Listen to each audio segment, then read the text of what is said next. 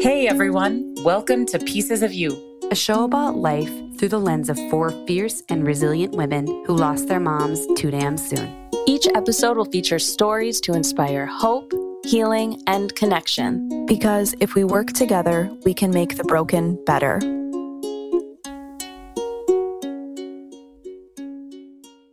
Hello, it's Sarah here. Last episode was the very first of our four part series on the mother wound where we unpacked and discussed the concept of the mother wound in relation to our own stories. Don't worry if you didn't get a chance to catch that episode just yet. I'll give a brief recap of what we mean when we say mother wound at the beginning of this episode. But today we are going to be diving into part two of the series, where we'll be focusing on the concept of values in the context of the mother wound. Our next episode will focus on body image, and finally, we'll tie it all together with our final episode, The Aftermath. All right. Now, before we get started, I wanted to remind our listeners that this episode contains a content warning related to the topic of mother loss. Please check the show notes for a more detailed description. Before we dive in, I just want to say welcome to all my lovely co hosts. How are you doing this morning? Good. Feeling ready, excited have no idea what we're going to get into. So I'm excited. Good. All right, talkative group, let's dive in. well, and to be upfront, we talked for a long time before we started. But Erin, I see, did you have something? Oh, no, I was just saying I'm looking forward to this. I'm really enjoying this Mother Wound series and like diving into all of it. So I'm looking forward to it. Awesome. Well, like I said, it's me, Sarah. I'm hosting. It is my first time hosting in season two, and I am so excited and also extremely nervous as usual. I was actually just reflecting yesterday on how transparent I am about my anxiety and whether this is helpful or not. Part of me feels self conscious for sharing it so openly. Like there's this voice that's like, oh, you're being dramatic, relax. No one else is this nervous.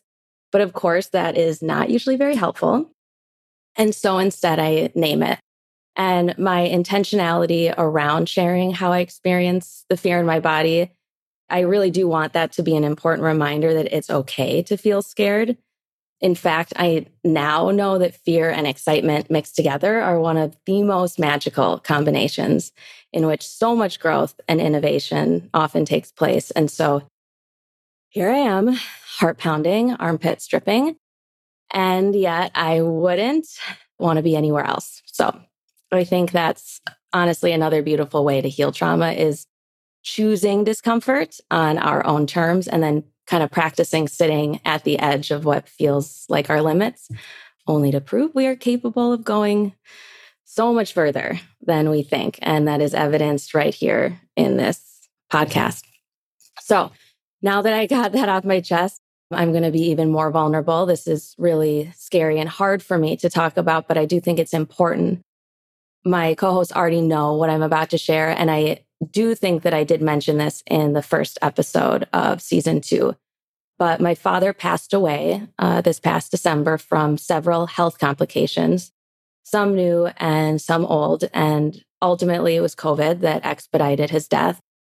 My family and I ended up saying goodbye to him over Zoom uh, while he was unconscious in a hospital room. And it was really hard and is bringing up a lot that I'm trying to create space to sit with and process. But I'm going to be honest, it is really hard. And preparing for hosting this episode felt impossible. And now I can see why it's like sharing all of this scary and painful and yet like it's scary and painful to share but it's it's also like i feel this sense of comfort and relief knowing i'm not holding this alone and I guess you could say I'm sharing my story in hopes it will make the broken better. Okay, now let's move on to the topic of this episode. Again, thank you all so much for giving me the space to put that out there. But today we are gathered to explore and unpack what is the third installment of our Mother Wound series, and that is focusing on values. I want to provide just a brief refresher on what we mean when we say mother wound in this context, we are referring to the intergenerational pain of being a woman, and furthermore, looking at how that pain is passed down through generations of women in a patriarchal culture such as our own. And so I am going to provide links to the sources that I'm drawing a lot of this from. But I was really intrigued by a blog that I found by a woman named Bethany Webster. And I want to read a couple of excerpts from that. It's called Mother Wound Healing Why It's Crucial for Women. So, in this post, there's a lot here, but what really stuck out to me was when she said, In our patriarchal, male dominated culture, women are conditioned to think of themselves as less than, as not deserving or worthy. This feeling of less than has been internalized and passed down through countless generations of women. The cultural atmosphere of female oppression puts daughters in a double bind. Simply put, if a daughter internalizes her mother's unconscious beliefs, which is some subtle form of I'm not good enough, then she has her mother's approval, but has in some way betrayed herself and her potential. However, if she doesn't internalize her mother's unconscious beliefs and her own limitations, but rather affirms her own power and potential, she is aware that her mother may unconsciously see this as a personal rejection. The daughter doesn't want to risk losing her mother's love and approval, so internalizing these limiting, unconscious beliefs is a form of loyalty and emotional survival for the daughter. She says it may actually feel dangerous in that sense for a woman to actualize her full potential because it may mean risking some form of rejection by her mother. There's so much laid out here, which is why, again, I want to make this accessible to whoever's interested. The link will be in the show notes. Some of the ways the mother wound manifests, she says, is not being your full self because you don't want to threaten others having a high tolerance for poor treatment from others, emotional caretaking, feeling competitive with other women, self sabotage, being overly rigid and dominating, or conditions such as eating disorders, depression, and addictions. There is so much here to think about, and that's why we are breaking this up into a four part series looking at value specifically in the context of the mother wound, we're really honing in on what our mothers communicated was important to us through their actions, beliefs, etc. As you're listening to this, you know, you can take a moment to reflect on just that, asking yourself, what did I learn from my mother about what's important in life? And how does that inform my experience of the world in the present? I have my own personal examples. I know I'm throwing a lot out there. I want to hear from all of you around your reactions. Has anything come up from what I've said so far that you just want to get out there before I ask some more specific questions or even share my own experience? I feel like the loyalty choice of words was really interesting because I did not want my mom to be mad at me. And I just wanted to like make her happy and do anything so that there was like, yeah, there was a loyalty there. And even in like social situations, when I could tell somebody was acting a certain way that I knew my mom wouldn't like, it made me so uncomfortable. Mm. But I mm. wanted them to like adjust themselves to make my mom happy too, which is really interesting. Mm-hmm. And now I do, I mean, going back to like the parenting thing, I do see my oldest trying to make me happy. And she was really intuitive maybe not intuitive is the right word, but she's really aware of her surroundings and really, I think, understands me and is trying. And, and I don't want her to have to like please me, but I, I see that happening in my own mm-hmm. household. Isn't that interesting? Yeah, I wonder how much of it is, you know, related to this wounding, you know, the mother wound we're talking about, and also just a child's survival instinct to want to be loved and cared for by your parents and take, you know, I remember as a kid just wanting, you know, kids are always like, look at me, look at me, watch, watch, watch me do this. They just want to be seen and, and cared about. And if you're happy, it's all good. And I also wanted to be older. I wanted to show her that I was mature.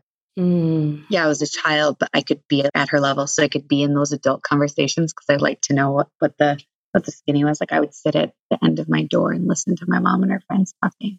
Mm. Maybe that's a normal thing. I know that's kind of cute, huh? It is sweet. I was just going to ask, maybe not explicit, but was there a message that you felt was being sent to you that you needed to have approval from her? I'm just curious that because it sounds like it was such a strong desire for you. Sarah said, I think some of that is just normal for kids, but I, I just am curious if you feel like there was something specific that you were sensing from your mom that you needed to show up in that way. I mean, probably perfection. Mm. that she had really high expectations of us.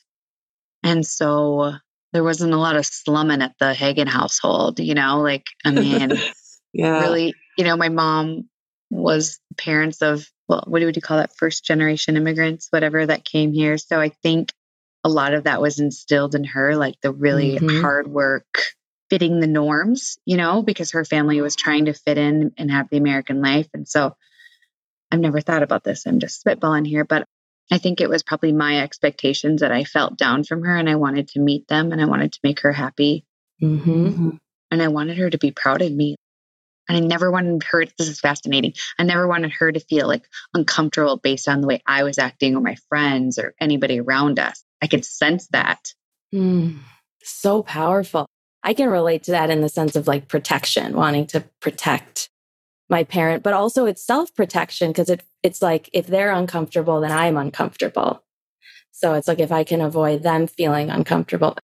That's so spot on, Sarah, though, when you say that about, you know, the the tone that I think specifically a mother sets in a home, like that trickles down, you know. So if what is that phrase? If mama ain't happy, nobody happy. Uh, Which sounds oppressive just itself, you know? Yeah. But I definitely noticed that when I have had periods of high anxiety, how that shows up for my kids. And they definitely are more unsettled when I'm unsettled. Isn't that interesting? That's exactly what I'm hoping to dissect even a little more, depending on how comfortable you all are sharing your personal experiences with this. Again, if we share our stories, it's we want to share, but we also don't want to share more than we're comfortable with. Or again, if other people are involved, you know, like your kids, that's something to consider too. I was just going to share how I kind of view this mother wound through my relationship with my mom and my family because I was only four and a half, I feel like I've had to do a lot more investigating to figure out what the wounding could be. And when I look at her marriage to my dad, that seems like an indicator to me that there was a lot of kind of nurturing, caregiving responsibilities that she felt. And again, these aren't like bad qualities. I think these are wonderful qualities. I, these are things I want to continue to cultivate in myself as well. But when it's to the detriment, you know, of yourself and you're neglecting yourself in the process of fulfilling this, I think what really feels like an obligation, that's where it's potentially wounding. Like I said, I was told that my mom was extremely caring and nurturing, and that was similar to her own mom and grandmother. And I believe that I inherited these traits as well. I think they're great qualities. I'm also aware that I inherited the tendency to neglect or ignore my needs. So this is why I am honestly so obsessed with self care and self love as an adult. It's this attempt to heal from all the time I was not tuning into my body and my needs. But this is where it feels tricky because it's, I wonder how much of this self abandonment I'm describing developed as a result of losing my mom and the trauma around that, because that's actually what I initially thought mother wound meant before we, you know, you, I, I got to learn through this series that it's much deeper than, I mean, losing my mom is a part of the mother wound, but it's so much more complex than that. It has taken me years of inner work and exploration to understand this kind of pattern that I'm describing. And I don't expect you all to have all these insights right away, but maybe this is something you have thought about before, but whether it is or isn't, like what, what is coming up for you when you think about your own mothers and what they valued and how they communicated these values to you and any sort of guesses or information you have as to why these things may have been so important to them. And then from there, I'm going to be curious to hear too how you feel like your own values may align with or not your mom's and like how this has impacted you in a lot of different areas of life. I'm very curious specifically about parenting, like you've touched on a little bit, because that's like the next generation. And here we are actually looking at these patterns. And I'm curious did our moms and their moms ever wonder about these patterns? Are we the first to start? I don't know. It's interesting. So I know you talked a little bit about it already, Shadia, but you know, if there's more, if anyone else has anything that's coming to mind, let's hear it. I mean, I'm really uh, feeling this in my body right now. I feel like I've talked about this quite a bit with my mom really focusing on everyone else but herself to the detriment of herself and that you know my perception is is that she found that's where she found her value in the world right? Where she was serving other people she was being validated in that. And then yeah it, it just was at her own expense. And you know when i look at her relationship with my father he for sure had narcissistic tendencies I actually, you know, looked it up once in a in the book, in the big book, you know, and I'm like, oh my God, he's every single one. but um, I like I can't officially diagnose him, but I want to. But I think that certainly that dynamic certainly didn't help between them. And so it just exacerbated that pattern for her where she had to constantly put my dad's interests and needs first. So that means he got his master's and his doctorate. And, you know, she she supported all of that and she never got to pursue the things that she wanted to because it was always about my dad. And then, but there was also some, I don't want to say martyrdom, but that is mm-hmm. what comes to my head. It was also like, well, I, I did this for him. Right. Mm-hmm. And so mm-hmm. that may, means I mean something because I was able to do this for him. Right. Exactly. Like this phrase, like, I am valuable when I, and then fill in the blank. Yeah. Yeah. But I think what happened for me, and I just started thinking about this as we're talking, is like once my mom died, then I was that person in my dad's life, right? So my older brothers were out of the house.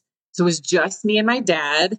And I ended up filling that role for him. You know, I think consciously. I, no, oh no. And I, I mean, I think I already was leaning in that direction anyway because of what I was seeing for my mom. But then I actually physically had to fulfill that role with my dad. I mean, it really messed me up, honestly. I was like completely his parent after my mom died. Like I was talking to him, or or I could even say partner, maybe not parent, but almost in that weird, more like peer. Yeah, he would process things with me, and I mean, totally inappropriate totally inappropriate. And I took it on. Yeah. Do you remember how you felt about it at the time? No, I, I, I was like, this is, I mean, I'm important, you know, like mm-hmm. I, yeah, I didn't, I didn't have a, an awareness that it was inappropriate at the time at all. And actually, I think it really, it created a situation where I, again, not consciously, but I understood that this was how I was loved by my father. This is how I was accepted by my father. And so, I mean, it, it was just the natural thing to do. It felt completely normal. And I was good at it, honestly. Mm-hmm. I was good at it. Well, your generations. I mean, it sounds like if we're thinking about this as like a something yeah. that's been kind of developing through generations for some sort of purpose, it's like it has some sort of utility. Right. And I think too about your dad, who you're describing as having these narcissistic, intense. I do think narcissism is a spectrum and we're all on it to some degree, but it's, yeah, I see that as an ego wound. Narcissism is an attempt to protect a very wounded 100% ego. So it's so interesting to think about the interplay of how these wounds almost served each other in a dysfunctional way. 100%. 100%. I mean, I really came to a point much later in my life after he died, being able to see my dad was this way because of his own experience, right? And this very hard life that he had. So the anger really dissipated because I was so angry for so long when I finally understood and accepted that. But I think then what ends up happening to your point, Sarah, where there's this, you're drawn to these people that perpetuate the pattern with you. So they perpetuate their pattern, you perpetuate yours. Yeah. Right. And yeah, I mean, it's, amazing and also extremely hard to have awareness around and then also to consciously break those patterns. It's so much work. Mhm. So much work. Thank you so much for sharing that, Christine. Erin, yeah. Something that's been on my mind since just this episode with values and just like other things that I know to be true about the mother wound is I think a lot about the differences in how the mother wound shows up for those whose moms are dead, like us, versus those whose moms are still alive. And so what what comes to my mind, I don't know if anyone else feels this way, so please, this is just me in my own brain. It appears to me the way that I felt about it in my life is that we talked about this like loyalty to your mom, like wanting to please and like this survival need to feel this love and everything. And I definitely felt that. I mean, she was my sole caregiver. She was a single mom and she didn't really, she didn't have a lot of choice in it. And she showed up fully like 200%.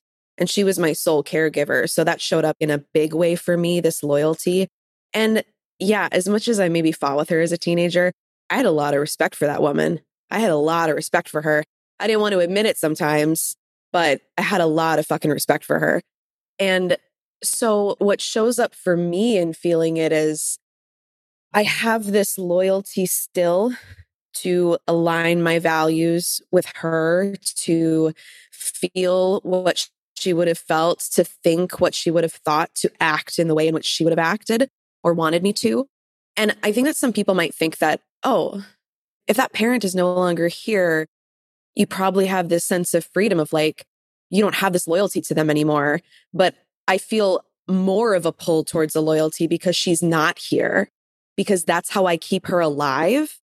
And that's where some of the toxicity comes in for me is defining is this an actual value, a moral, a belief that I have?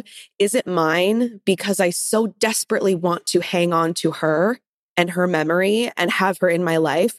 Or is it mine? Is it mine? That's a really interesting insight. Subconsciously, my whole life, I have felt basically like it reminds me of maybe how people think about religion and God, like you're always being watched kind of thing. Like I feel like because my mom was dead, that meant that she could see me all the time and she knew everything, even my thoughts. And that is a very troublesome. that can be very troublesome because I've had to learn it's okay to think we can't control what we think and thoughts aren't bad. It's what we do with them that and all that. But yeah, I just I think that's so so fascinating what you're describing, Erin. I also used to and still maybe do sometimes. Oh, if my mom could like see me making this mistake right now, or like she probably can, that sort of a thing. And I wasn't nearly so young to have that sort of imagination behind it. But yes, I've thought that. And honestly, some of those instances where I go to that, especially when I was younger, like a teenager, very early 20s, getting myself out of really bad or dangerous situations because I think of that. I think about all the some of the paths that dealing with the trauma or not dealing with the trauma put me down in my relationships with people. For example, I was involved in a very emotionally abusive relationship. And I think that that sort of a mindset of tuning into like, oh my God, where are my values toward myself? Where's my dignity toward myself? And thinking about my mom and what she had been through in her relationships and what she would want. I was like, fuck this. And it was, I truly think it was a catalyst for me to get out of something like that and like various other things that I got myself into in my life. But yeah, I still think about that sometimes. Yeah. Like, are you saying like to envision yourself through your mom's perspective? Right. Or like, well, she can probably see me now. Like she's this omnipresent. Once she died, like she's just this omnipresent being who's stuck at the moment that she died and is watching me do all of these things. And she's like, mm, Do you really want to do that, Erin? Come on. I still tune into that sometimes. Yeah. I don't think nearly as hard as I did when I was younger, but no, I still tune into that sometimes. That voice. Yeah. I so relate to that about thinking your mom can see everything. This, this, is, this is ridiculous, but so I remember making out with my boyfriend in high school and being, oh my gosh, I cannot believe my mom could see this, but can she see this? I don't know if she can see this. I'm still going to do it. like on a more ridiculous note, but that I, yeah, I've never said that. Oh, I mean, I've never verbalized that, that I've thought that my mom can see what things that I'm, everything I'm doing. I'm going to validate you in that, but I've, for me, I've taken it further than making out. You know, I'm going to tell you, I definitely, I want too. you to know. well, probably me too. That's why I was just keeping it PC for the audience. We're explicit. I mean, I was keeping it uh, PC for my dad. I don't think that I don't think that I've ever taken it that far into like how I am sexually. Maybe part of the reason is because my mom died after I told her that I was sexually active. Mm. So maybe mm. that's why there was never like she didn't die before I became sexually active mm. or she didn't die not knowing that I was sexually active. We had a conversation about it and she knew about it for like a year. So maybe that's why and I'm thankful because I'm like I don't want to I know. I'm like, what a gift. I don't want to bring that into my the that part of my life. So she's not omnipresent for that. lucky. You're, you get very lucky. I kind of want to go back to what Erin was saying though, because I've been thinking about this a lot recently, and I'm not sure if it's because of this mother wound series or if it's just because of other things that are have been happening in my life. Maybe it's a combination but just thinking about some of the ways that I am in the world and trying to look back to see things that happened with my mom and how maybe she modeled things for me and acknowledging that some of it was unhealthy. And like that really i mean that's a connection right? That feeling of not wanting to go there because of loyalty and because of wanting to honor her in this kind of idealistic view. But recognizing truly there was some shit I think that she hadn't dealt with and not no blame there just you're she's human right? And certainly of course some of the ways that I'm in the world aren't have nothing to do with how my parents were in the world right? But there are certain things that come up where I'm like ah I just I maybe I need to be more honest about how my mom reacted in similar situations and how that influences how I am. Mhm Yes. Shadi, I didn't know if you had something to add. Were you going to say something a moment ago? I was just going to add on a separate subject that my mom was a really quite a progressive woman. She went to college, she taught at a college. She was, even before, I guess, maybe not women's rights were around, but like being from a small town, she was really progressive. She dressed progressively. She had strong feelings and personality and I mean respectful, but like she she had that and I feel like I also have that and I think that's an amazing value. And I'm sure other people maybe don't view it as that as well, but I'm holding on to that that I'm and it's weird because my husband and I do have very much what's the roles? Like very stereotypical roles. I'm inside the house, he's outside the house. Like and I'm fine with that too. But I think my inner soul of what my mom taught me was that I have a voice, that I can do anything that a man can do, and that I need to be able to like voice my opinions and be a strong woman, which I love, regardless of people not loving that or not. So that's awesome. Maybe it's a wound. It's a positive wound in my mind. Well, and that's again with all you know we use terms like like wounding i don't want to imply is a inherently bad thing. It's very complex i feel but the the words we use like healthy and dysfunctional to describe this stuff i worry that it does kind of paint an, a negative light on on all this and really the goal is more so to just explore what was once very useful for people and it's not working anymore because like you're saying like now we can create some sort of meaning and they can almost bring like a richness and add value to our life if we're able to look at them and really evaluate like does this ring true for me now? I think what it, it's making me think about shad i so appreciate you bringing up the values that have served you right? And that hopefully will serve your daughters as well. And that we are talking about this in the context of the mother wound. And, you know, I think this is a launching point for us to talk about it, values, not in the context of mother wound, where we can draw on these are the things that have empowered me, that have motivated me to be this person in the world because of who she was. And So maybe that's something we talk about next series of mother love. Yeah. I love it. I was just going to say, I definitely feel everything that Christine and Shadia just said. Shadia going off of like what you're talking about, like you and your husband with these traditional roles and having this mother who's very progressive and you took those and you took those to heart and you live your life like that now. I do that as well. And a lot of mine, I think was just, just modeled by her. Like she was very socially progressive and everything, very much all inclusive, anti homophobic, anti racist, everything, very pro feminism and instilled all of that in me, despite us living in a very small town with a lot of people not feeling that same way. And her just saying, well, fuck it. I'm not to, I'm not to adhere to this. I'm not to raise my daughter like that. However, I see it showing up for me now. So, like, I love these, but I think that somehow after like her death and not being able to process with her, I take some of these things, like those, those values, they've affected me negatively. And let me explain to you why.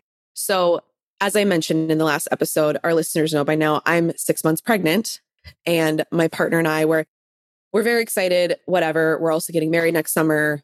Very excited. I have spent a lot of time actively being in therapy to prepare myself. This is a very active choice. and so, like, starting a family. So, and something that I've been processing in therapy is this potential to me not being for a certain amount of time in a traditional work role. So I spent my whole life seeing my mom do literally everything because she had to. Working, taking care of me, trying to pay for childcare, all these things, doing all roles, all parental roles. And so it's this unconscious thing now where if I were to slip into a traditional mothering role, I would feel ashamed. I'm not progressive enough. I'm not living up to what she modeled for me. And it's wild to me because there's nothing wrong with that. There's nothing wrong with that. And I know that inherently. I've never judged other friends or other people. I don't believe that in whatever these roles look like. But for me, I judge myself so harshly when I think about that. But through processing it, I know if my mom didn't have to do it all, she wouldn't have. That was a lot of hard work. I don't have to do everything by myself. I have this partner who is so willing to help and is so willing to work around these things.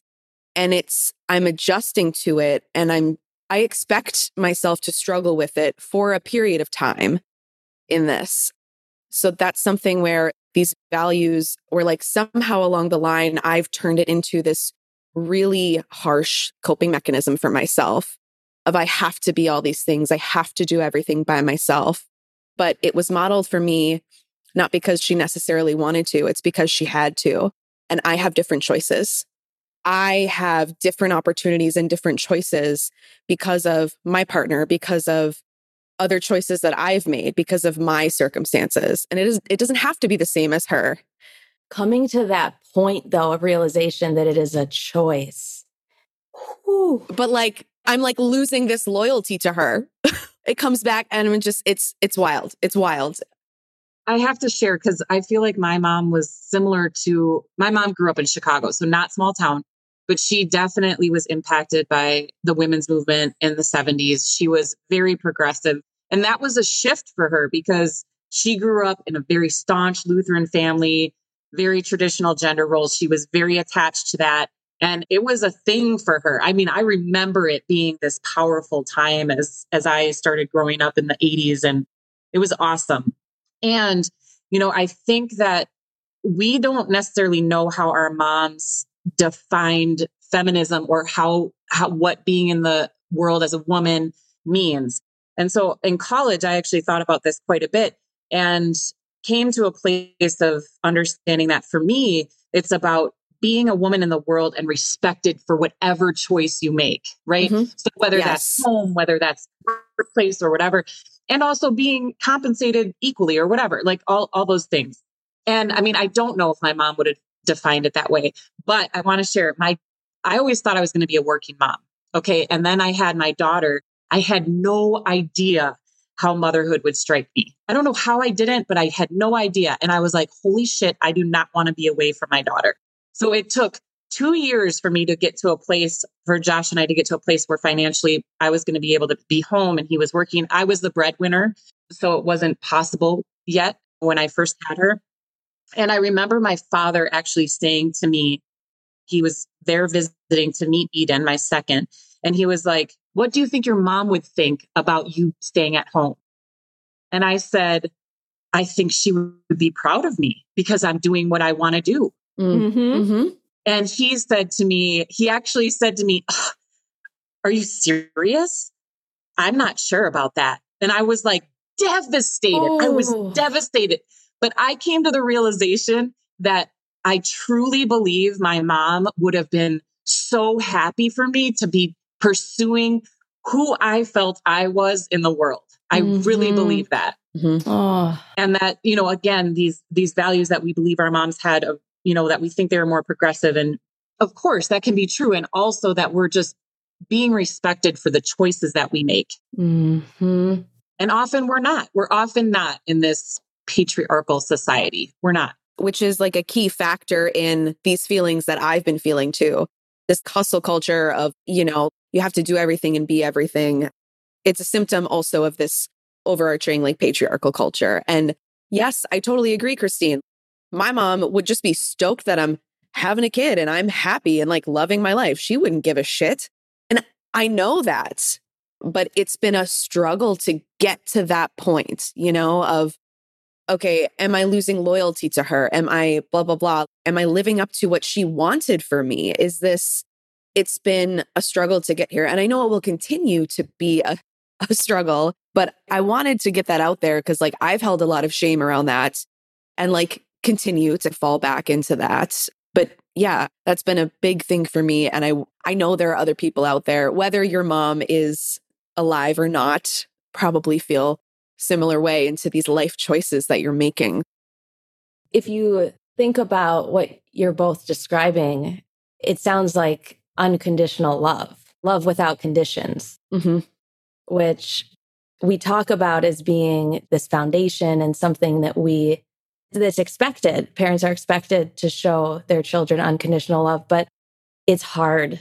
I think it's a lot harder than people are even willing to acknowledge sometimes. I think a lot of people struggle with showing love without conditions, and it's not necessarily an intentional choice. It's because some of this wounding hasn't been looked at. Because it's like, if I believe I'm not worthy, how am I going to pass that worthiness on to you? And this is just me again spitballing. I don't want anyone to take this as like fact, but things to be thinking about. And I know we've thrown a lot out there for you all to let simmer and to reflect on more in terms of what the values are that that were really demonstrated in your family of origin and by your mothers specifically and through that kind of matriarchal lineage looking at grandmothers and if you haven't i encourage you to take the time to do some exploring you know if you're open to it interview family members it's a great way to get to know people in your own family in different ways and feel more connected and also have a better understanding of how you are in the present today. What environments, what circumstances came before you? And now, what are you holding that might not be all of yours to hold? I do like to wrap up with something like a takeaway or something to offer. And this conversation for me brings up the need to give some sort of guidance or advice on how people can identify their values in the present. How do you figure out what's important to you? For me, meditation and yoga, I know that sounds very stereotypical, but just like getting quiet allows things to come forth in my brain that otherwise it would be too noisy to even really let come through. So I'm curious if any of you have any tips for our listeners on ways that you found helpful to kind of hone in on your own values and and maybe you haven't and that's okay too. I just will always return to listening to my intuition. It's usually always spot on. How can you tell I think it, uh, yeah, I think it's just how things show up in my body. There's a knowing. Yeah. Which is another practice, tuning into the body and starting to pay attention to these signals. So it's, that could be a place to start for some people. It's just noticing how feelings show up in the body. I'm with you, Christine. I, it's not something that I like sit down and process, like, what are my values?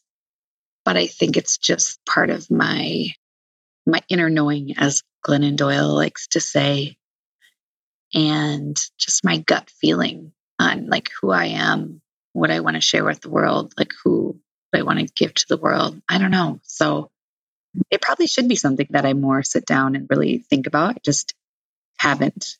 I haven't put words to my values yet, I guess. Again, it's like that's just one way of communicating them is verbally. I imagine if you just observe, you know, your own life, you look around, what you value is around you. I, I won't go into your life for you, but you've you've done a lot of cool things. and Erin, I feel like you just have so much knowledge of trauma in the body and just feelings in the body. Yeah, well, I feel like that's how I've operated my my whole life even before my mom died. I mean, I think back to me being very heavily involved in dance and the performing arts. Those were coping mechanisms for me. Great ones. Love them. I also had a lot of fun doing them, but oh man, probably one of the best things I could ever do. And I still continue that with yoga, as Sarah mentioned as well, but also just feeling intuition in my body and getting in tune with that. That that took practice and it took a lot of trust, like trusting in myself. But yeah, I think I don't necessarily sit down and think about my values, but when they pop up in the moment, I try to catch myself and slow down and just ask myself, okay, where is this idea coming from? Where is this judgment coming from? Is it coming from me or from an outside source? And if I feel it's coming from an outside source, why am I letting it in? Yeah. Do I need to? Yeah. Yeah. I, I try and slow down and I try and be curious about those own thoughts or those own judgments that come up around values or choices that I'm making. Um, mm-hmm. Yeah. Oh, I love that. Yeah. Like giving yourself the time and space to even observe and notice and acknowledge what's coming up. And I think, honestly, just by listening to this podcast, you know, you all are doing just that. You are creating space, you know, carving out an opportunity to reflect on some really deep and oftentimes painful things. Thank you so much for listening this week, everyone. And thank you to my incredible co host for your continued willingness to show up and be vulnerable. I know this is meaningful to me and certainly to our listeners as well. Make sure to subscribe so you don't miss our next episode. We release new content every other Tuesday. In our next episode, which is the third installment of our four part series on the mother wound, we'll be exploring the concept of body image. You can listen wherever you stream your podcasts, and you can also find us online at piecesofyoupodcast.com and on Instagram and Facebook at Pieces of You Podcast. If you love our pod, please rate and leave a review on Apple Podcasts. It would so mean the world. Take care of yourselves and remember if we work together, we can make the broken, you say it, better.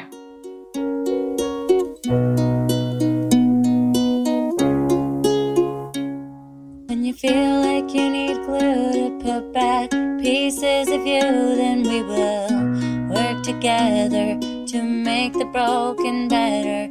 When the wounds are fresh and new, and you don't think that they'll heal soon, you gotta stay open. If you share your story, it will get better. Though it doesn't feel